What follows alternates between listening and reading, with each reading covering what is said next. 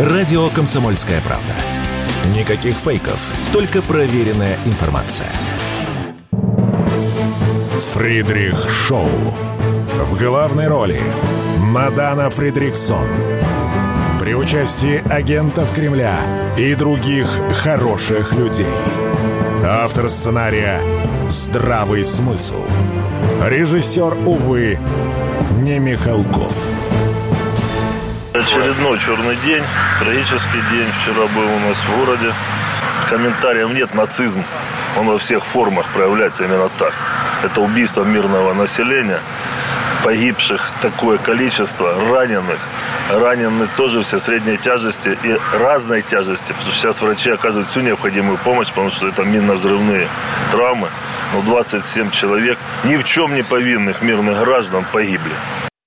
Итак, это было заявление мэра Донецка Алексея Кулемзина после того, как 21 января ВСУ нанесли удар по рынку в Кировском районе Донецка. Я напомню, в результате этого преступления, по-другому это не назовешь, погибло более 25 человек. Кстати, уже сейчас появился стихийный мемориал. Люди приносят цветы, свечи в памяти погибших. Ну и десятки раненых остаются в больницах раненых, причем там ранения различной степени тяжести. Я напоминаю, что по этому рынку достаточно давно не прилетало. И 21 января это был день воскресный, когда на рынке было значительное количество людей, мирных жителей. Приходили делать какие-то покупки, купить воды, потому что эта проблема в Донецке остается, решить какие-то другие вопросы. Были люди с детьми на этом самом рынке. И вот туда вооруженные силы Украины наносят удар. Дошло до того, что в кои-то веке, в кои-то веке генсек ООН выступил с осуждением этого самого обстрела. Честно говоря, это действительно удивительно, потому что за эти годы, конечно, мы в России привыкли к тому, что западный мир, так называемое международное сообщество, что они ничего не видят и ничего не замечают, когда речь заходит о преступлениях киевского режима. Сколько раз было, что украинская сторона нарушала Минские соглашения, которые когда-то были. Сколько раз было, когда украинская сторона наносила удары по гражданской инфраструктуре в Донецке в том же или в Горловке. Никто ничего не замечал. Все шишки летели только на Россию. Злые русские или вот эта вот чудовищная мулька сами себя обстреляли. Ну, было же, было. А тут генсек ООН выступил все-таки с жестким таким осуждением. Также мэр Донецка отметил, что ВСУ нанесли удар по особой схеме, чтобы убить как можно больше гражданских. Использовались осколочные снаряды, которые взрывались в воздухе. Для тех, кто слушает Фридрих Шоу, я надеюсь, вас таких уже большинство, кто сейчас у приемников, вы наверняка помните, на той неделе у меня был Александр Артамонов, и мы говорили про Макрона в контексте а, боевых действий на Украине и вообще, как он себя видит. И вот как раз а, Артамонов рассказывал, что французские снаряды как раз взрываются именно в воздухе, не долетают долетает до земли, вот эти кассетные, да? И вот вполне возможно, что в том числе людей поубивали французские снаряды. Ну вот, кстати, по информации мэра Донецка, вот его прямая цитата, применялись осколочные снаряды 155-го натовского калибра, в том числе, которые, которые взрывались в воздухе. Очевидно, что целью была именно гибель ни в чем не повинных мирных жителей. Сегодня, э, в понедельник, в Донецке день траура. Меня, конечно, невероятно тронуло и как гражданку России, и как журналиста, когда я увидела в социальных сетях большое количество разных сообщений, обращений, просто людей, обычных людей, живущих в разных регионах нашей необъятной Родины, кто выражал соболезнования жителям Донецка. Давайте тоже, положа руку на сердце, такой искренней эмоции долгое время от наших с вами сограждан, от россиян, ну, мы не замечали в контексте Донецка. Давайте смотреть правде в глаза. Для какой-то части россиян события в Донецке, в Горловке, в Макеевке – это где-то там. Это вот не про нас. Вот после этого чудовищного удара, наверное, единственное, что хоть как-то заставляет эмоционально держаться на плаву, это то, что отклик у наших сограждан был довольно большой – с точки зрения вот нашей какой-то единой нации, наверное, это какой-то правильный сигнал. Но, конечно, хотелось бы, чтобы таких трагедий не происходило. Но, понятно, мы имеем дело с абсолютно преступным террористическим режимом, и ждать от них чего-то другого, вежливо говоря, не приходится. Дмитрий Песков назвал чудовищным актом терроризма удар ВСУ по Донецку. Кремль не планирует специальных заявлений в связи с ударом ВСУ по Донецку, также заявил Песков. При этом Россия запросила срочное заседание Совбеза ООН для обсуждения этой трагедии. В Москве подчеркивают, что страны Запада продолжают поставлять Киеву разные образцы вооружений. И вот сегодня стало известно, что Сергей Лавров уже прибыл в Нью-Йорк, это глава МИД России, на заседание Совбеза ООН. И вот как раз помимо Ближнего Востока тема Украины там тоже будет подниматься. Меня, честно говоря, вот пытаюсь подобрать эфирное слово, подобрала, прибила обращение Зеленского. Потому что даже э, отставить немецкие СМИ, там те же Deutsche Welle, даже у них, что называется, клавиатура не прогнулась, написать сами себя обстреляли. Хотя когда-то, мы помним, немецкая пресса, французская пресса, ну, не гнушались подобным вещам, да? Как обстрел в Донбассе сами себя. Злые русские их обстреливают. Ну, вот это вся дичь, которая там была. На этот раз даже у немцев рука не поднялась вот эту чепухню писать. Даже у них выходит Зеленский и записывает какое-то чудовищное, просто зубодробительное, значит, видеообращение, где, по сути, отрабатывает методичку «сами себя обстреляли», что это вот Россия виновата во всем этом. Ему хватило, я не знаю чего, наглости, трусости, я не знаю, какое слово подобрать, еще выразить соболезнования родным и близким погибших и тех, и тех, кто получил ранение. Это уже какой-то запредельный уровень маньяка. Просто запредельный. Когда ты причастен к убийству людей, мирных людей, и ты же еще имеешь наглость выражать какие-то соболезнования. Честно говоря, вот при всем моем уже циничном отношении к киевскому режиму, за эти годы такое отношение у многих выработалось, особенно у тех, кто работает э, за ленточкой в зоне проведения специальной военной операции. Чего там только не увидишь, чего там только не услышишь по поводу действий украинской стороны. Но когда я вот это обращение увидела, честно говоря, у меня в этом плане руки прям повисли. Выронила карандаш. Я просто не ожидал, что он дойдет до такой степени наглости. И мы в эфире, поэтому другое слово подобрать могу, но говорить не могу. И по этому поводу, конечно, есть у меня размышления. Тут же стали попадать в публичную, в публичную плоскость, то ли вбросы, то ли инсайды, время покажет, да? Но что Зеленской все-таки будет увольнять Залужного с поста главкома ВСУ, поскольку конфликт дошел до какой-то критической точки кипения, и Зеленский очень опасается, что Залужный может взять его за те самые нежные места. Опять же, повторюсь, не очень понятно, то ли инсайды, то ли вброс. Сначала в моем эфире 19 января а, политтехнолог Михаил Павлев это озвучивал. Не в эфире радио «Комсомольской правды», другого эфира, неважно, да? Но тем не менее. Потом уже стали некие украинские политики это говорить. И у меня возникла сегодня мысль, может быть, вот эта тварь, под тварью имею в виду Зеленского, собирается потом исполнить, не знаю, какой-то публичный акт типа покаяния, а и попытается свалить все на Залужного, вот под предлогом того, почему он его убирает. Я, кстати, допускаю, что ему хватит отсутствия и и всего остального, чтобы пойти на этот шаг. Ну, посмотрим. Тем не менее, перестановки на Украине точно будут. Я уж не знаю, будут ли убирать Залужного или нет. Повторюсь, информация такая стала просачиваться. Но давайте подождем, чтобы понять, это действительно что-то правдивое или такая игра в медиаполе. Скоро узнаем. Но Сегодня служба внешней разведки России сделала несколько заявлений, которые касаются Украины. Вот в частности, Соединенные Штаты потребовали от Зеленского убрать с руководящих постов тех, кто утратил доверие Белого дома. Еще одно заявление от СВР России. На пост премьера Украины Соединенные Штаты продвигают посла незалежный в Штатах Маркарову. На должность министра финансов Украины Штаты продвигают замглавы ведомства Каву, а на должность министра экономики замглавы ведомства Качку. Белый дом также заявил Зеленскому, что если он откажется от вот этой рокировки, от смены кадров, то Соединенные Штаты публичат коррупционное досье на него.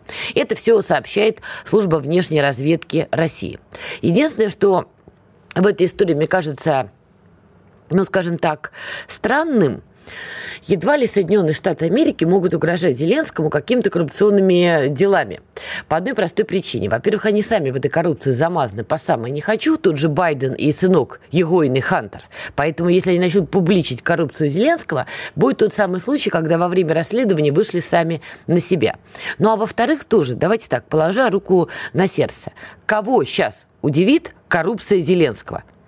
Эта тварь замазана в таких преступлениях, что, честно говоря, вот эта коррупция будет казаться самым безобидным, что вообще может быть. Тут давайте не забывать, что Украина стала при Зеленском серой зоной по перемещению наркотрафика, оружия, а, черного рынка органов и прочее, прочее. Я вот даже уже не буду повторять в 100 тысяч раз о безумном количестве военных преступлений, которые совершают вооруженные силы Украины – вот, в частности, сейчас готовят э, доклад для российского президента по поводу преступлений киевского режима против детей. А какое количество детей пострадало от того же Зеленского? Ну, там даже Порошенко нервно курит в углу. Поэтому история с коррупцией тут у меня вызывают, конечно, вопросы. Я допускаю, что, наверное, служба внешней разведки в этом пункте играет в такую медиа-игру они, скорее всего, Зеленского пугают чем-то другим. Точно не коррупцией. Давайте сделаем небольшую паузу, послушаем новости и продолжим. Будем обсуждать дальше. Фридрих Шоу. В главной роли Мадана Фридриксон. При участии агентов Кремля и других хороших людей. Автор сценария «Здравый смысл». Режиссер, увы, не Михалков. Прежде всего, мы должны признать, что Всемирный экономический форум — это фанатичная политическая организация, которая использует страх и манипуляции, такие как истерия по поводу ковид, как обман на глобальном потеплении, чтобы заставить людей поверить, что они каким-то образом являются спасителями. Но на самом деле просто помогают им в достижении своей цели, которая на самом деле представляет собой глобальное государственное частное фашистское движение и слияние большого правительства, больших технологий и больших денег для для создания технократической правящей элиты, которая удобна для них самих. На Всемирном экономическом форуме они хотят создать феодализм 2.0, в котором мы крепостные, а они хозяева, которые правят нами. Вот чтобы вы понимали, вот этот пламенный спич прозвучал в эфире канала республиканцев Fox News. Там ведущий, в принципе, начинает э, с того, что задает вопрос тональности «мне кажется» или форум в Давосе не то, чем кажется. Знаете, как в анекдоте, учебник зеленый, не так ли? И дальше, значит, гость, поблескивая очками, выдал вот эту вот тираду. Он там гораздо больше наговорил, мы дали фрагмент. И вообще многих удивило, что на этом самом форуме Украина была, ну, вежливо говоря, не темой номер один. Гораздо больше вот этих вот донов и сеньоров, господ там и мистеров, гораздо больше их интересовала некая болезнь X.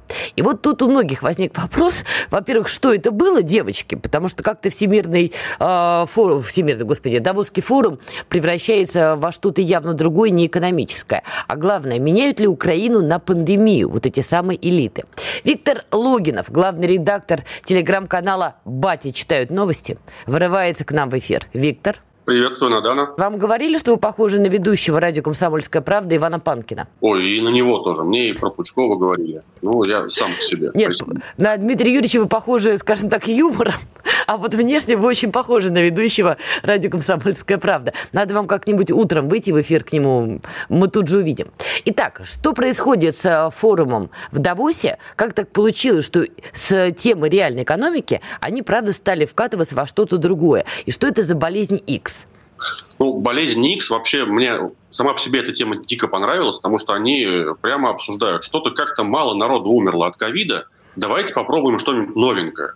Что-то как-то не сработало. Мы думали, что у нас получится, а получилось не так.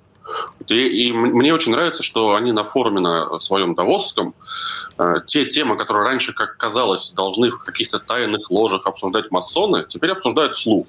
Давайте мы будем... Вот э, раньше мы говорили, что теория заговора это какая-то дичь, а теперь мы будем их обсуждать всерьез. То есть рептилоиды вот уже не те, согласна. Рептилоиды как-то уже маски поснимали. И, ну, ну, конечно, приятно, спасибо большое за откровенность, но это немного неожиданно. Они, мне, мне кажется, что они просто решили, что ладно, мы уже справились э, с населением Европы и Запада, ну, и США, да, то есть, ну, понятно, кого этот форум. Это ведь не для глобального юга, не для Азии, да, но в основном собираются старые европейские элиты, да, и западные, и они обсуждают, как миру жить дальше. Раньше туда приглашали Россию, теперь Россия как бы страна проклятая, нас нельзя приглашать, нас нельзя слушать, с нами нельзя разговаривать. Да, вот приглашают Китай, а Китай тоже ведет себя неправильно. С Зеленским не встречается, разговаривает о чем-то своем, какие-то свои интересы у него появились. Ну, безобразие, на мой взгляд. То есть, ну, так, так не должно быть. На Давосском форуме большие белые люди объясняют всем остальным, как они будут жить. И если раньше это было как-то косвенно, да, и они делали вид, что они с нами договариваются, то теперь они прямо говорят, ну хорошо, давайте мы попробуем против них болезнь X. А давайте вот мы попробуем... Что это за болезнь? Назначать... Возможно ли, что это новая пандемия, которую они, по сути, ласково анонсируют? Ну, так и есть, скорее всего. Ну, мне просто... Я пока не понял из их интонаций, они уже точно решили, что эту болезнь запускают? или пока что проверяют нашу реакцию. Ну, не нашу, конкретно нашу, да, с вами, а реакцию, в принципе, населения и в том числе своей аудитории. Вот будем ли мы им включать эту болезнь или не будем? Ну, мне кажется, что она у них уже есть. Они вот такие вот, ну, у нас есть несколько проектов, каким образом мы будем губить людей. Давайте порешаем. Мы их лишим говядины, мы их лишим чего-нибудь еще, мы там придумаем новое рабство, как там э, отметили новый феодализм 2.0. Угу. Да он давно уже действует, в общем-то. Э, и теперь они выдумывают. Это вполне возможное реально биологическое оружие, когда уже будет, они пытаются создать некий управляемый вирус, относительно управляемый, потому что тот же COVID-19 повыкашивал очень много людей и в Соединенных Штатах. Казалось бы, да, страна, которая сама себя оберегает.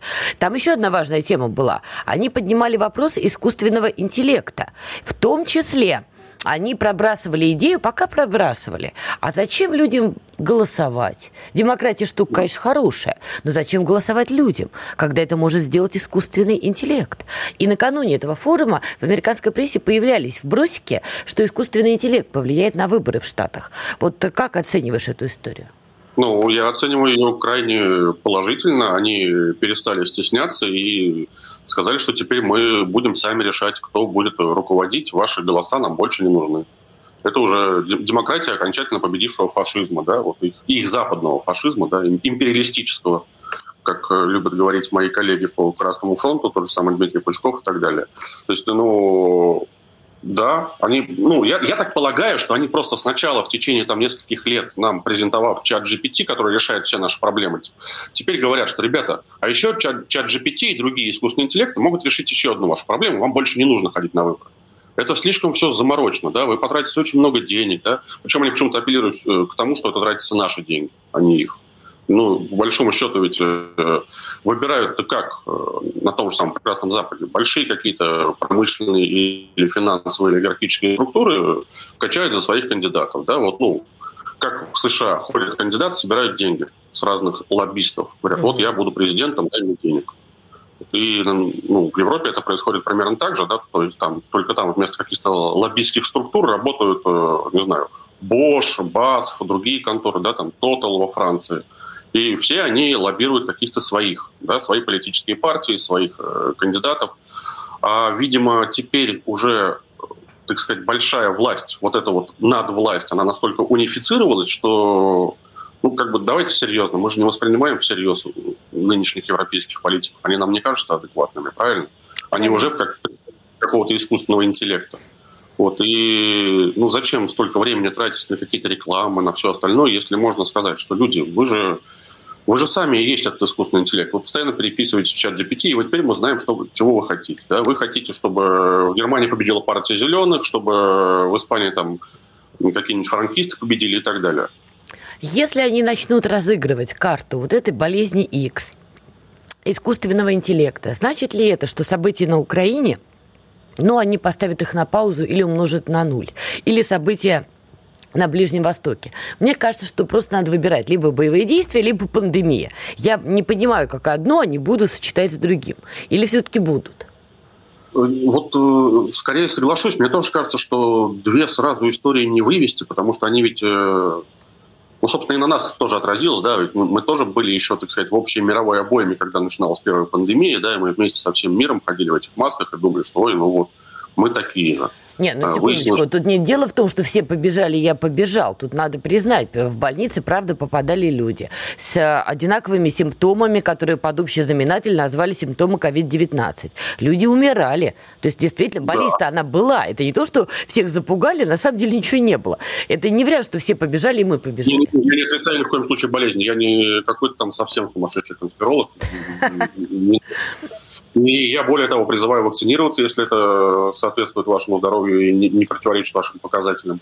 И как, как раз вот на тему вакцинирования, да, Big Pharma, больше, мне кажется, большей частью люди умирали от последствий Pfizer и AstraZeneca про которую тоже как-то она затерлась немножко тема, да, обсуждение того, что AstraZeneca даже переименовывали, когда выяснили, что у нее очень много побочных эффектов.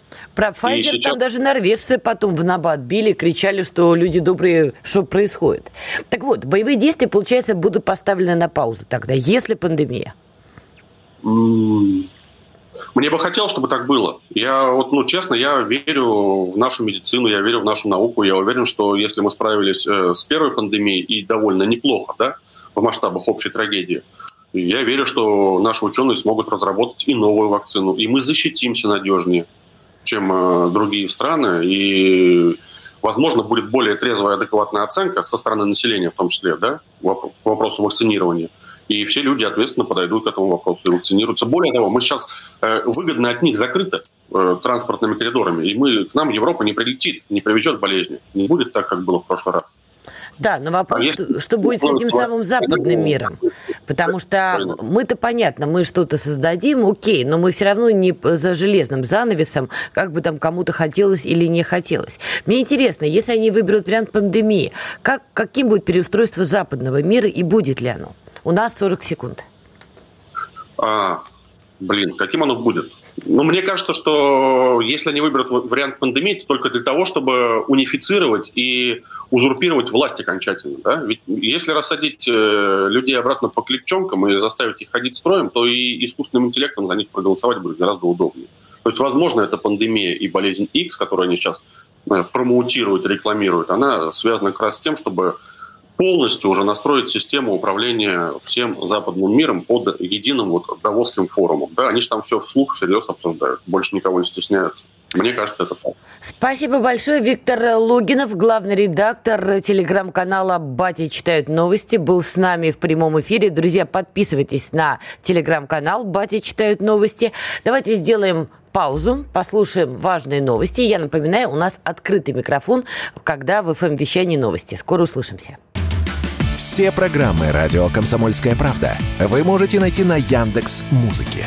Ищите раздел вашей любимой передачи и подписывайтесь, чтобы не пропустить новый выпуск. Радио КП на Яндекс Музыке. Это удобно, просто и всегда интересно. Фридрих Шоу.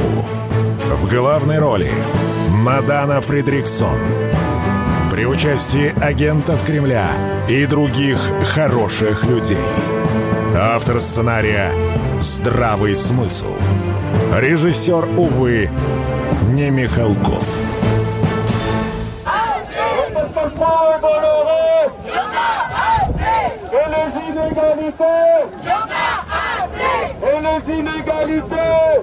Итак, для тех, кто не узнал, это была французская мова – и она появилась не просто так. Во Франции на акции протеста против нового иммиграционного закона вышли десятки тысяч человек. Вот голоса некоторых из них вы сейчас и услышали. Об этом сообщает издание «Ля Монт».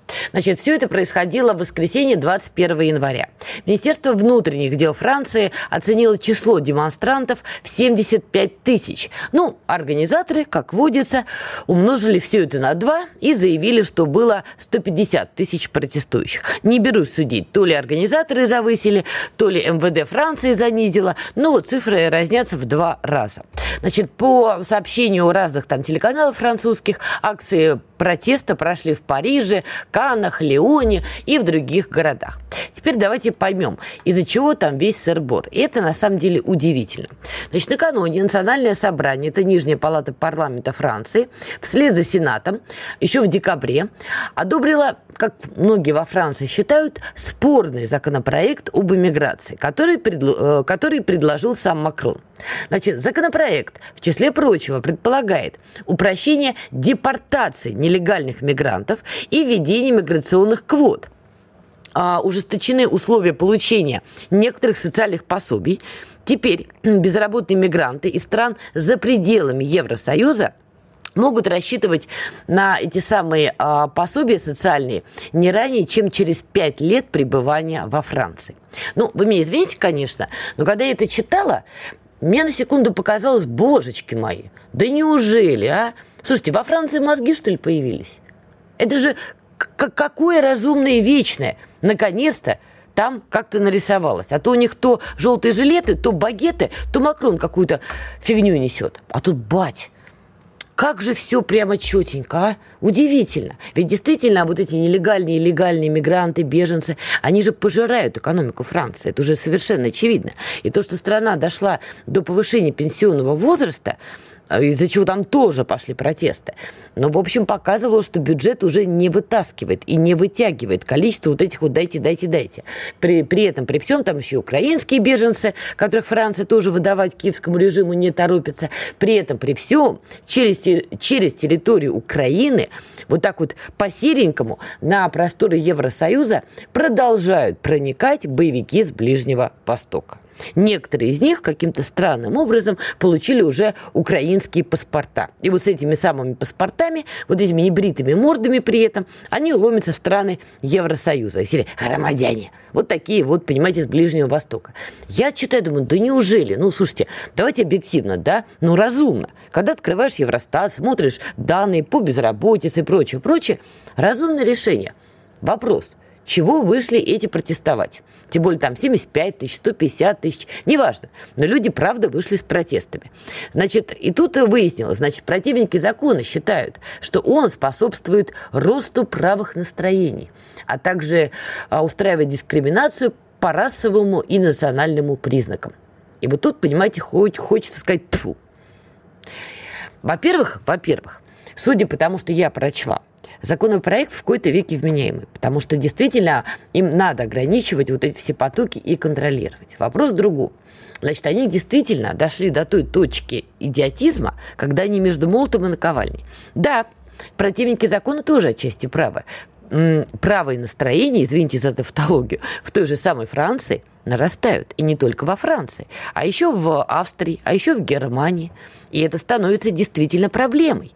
Мы, конечно, в России тут можем сколько угодно долго кричать «дорогу правым», а не против киевского режима, да ради бога. Это никак не отменяет того, что в их рядах очень много ультраправых. И давно ли нежелание ультраправых снабжать киевский режим оружием обнуляет тот факт, что они ультраправые? Вот, на мой взгляд, вообще не обнуляет. То есть, когда мы имеем дело с такими уже радикальными движениями, полунацистующими или нацистующими, а в чем плюс? В том, что европейские ультраправые не захотят подкармливать киевский режим, ну окей. Хотя пусть подкармливают, мы успешно справляемся со всеми этими задачами и продолжаем их вооружение перерабатывать в зоне проведения специальной военной операции, да и наемников э, их перевоспитывать, так я вежливо скажу, польских, французских, румынских. Ну как справляемся. А что хорошего будет, если в той самой Европе, в каждой стране по порядку, да, будут приходить ультраправые политики? Что тут хорошего? Объясните мне те, кто кричит в России «Ура!». Где ура-то? Давно ли мы хотим вот эту вот ультраправую Европу? По-моему, она уже была как-то таковой и тоже закончилась не очень хорошо, вежливо говоря. Тот самый Третий Рейх напал на Советский Союз – и Советский Союз заплатил большую цену, чтобы эту гадину победить. А теперь мы что, начинаем радоваться, что в Европе эта гадина начинает прорастать только потому, что они не хотят подкармливать шавку Зеленского? Да пусть кормят, нахай будет. Больше переработаем, больше опыта получим в зоне проведения специальной военной операции. А вот рост ультраправых в Европе, вот это, извините, проблема. И это при том, что, возможно, эти самые ультраправые политики, если они начнут приходить к власти – Давайте не забывать, что они тоже получат в свои цепкие лапки, во-первых, оружие, которое они будут модифицировать и модернизировать по итогам да, участия их оружия в зоне проведения специальной военной операции. Вот немцы увидели, как их леопарды горят. Нет-нет, да что-нибудь доделают, доработают. Он французские наемники побегали по просторам Украины, люлей получили, в том числе вот сейчас опубликован был список, да, украинских, э, ой, оставить французских наемников на Украине. Я вот э, посмотрела нек- некоторые имена. Алексис Дрион, 86 -го года рождения, всего на год старше меня. Альбер Эмерик, 99 -го года, сильно моложе меня. Жак-Пьер Габриэль Эврар Филипп, 87-го, мой ровесник. Жан-Пьер Боно Крис Эре, 99-го. А, Марселен Демон, 2002 года производства. Ну и там еще много других имен, 95-го года, 96-го и 74-го. Хорошо, вот этих наемников, скажем так, мы, ну, так вежливо говоря, ликвидировали. Они находились в Харькове, и, в общем, скажем так, вооруженные силы Российской Федерации помогли им закончить свое присутствие в зоне проведения специальной военной операции, скажем так. Франция начала биться, значит, в истерике и кричать, что нет, нет, что вы, что вы, там никаких наших наемников не было. Вот министр иностранных дел Франции утверждает, что на Украине их никогда не было и нету. Это он отвечал на вопрос одной французской газеты, что, значит, а, вот наш посол в Москве был вызван в МИД по этому вопросу. Врал министр иностранных дел Франции. Это способ периодически оказывать давление на европейские государства. Это одна из грубых манипуляций России. Бла-бла-бла-бла-бла. Окей. А дальше появляется список с именами этих самых наемников, ну и прочее, прочее.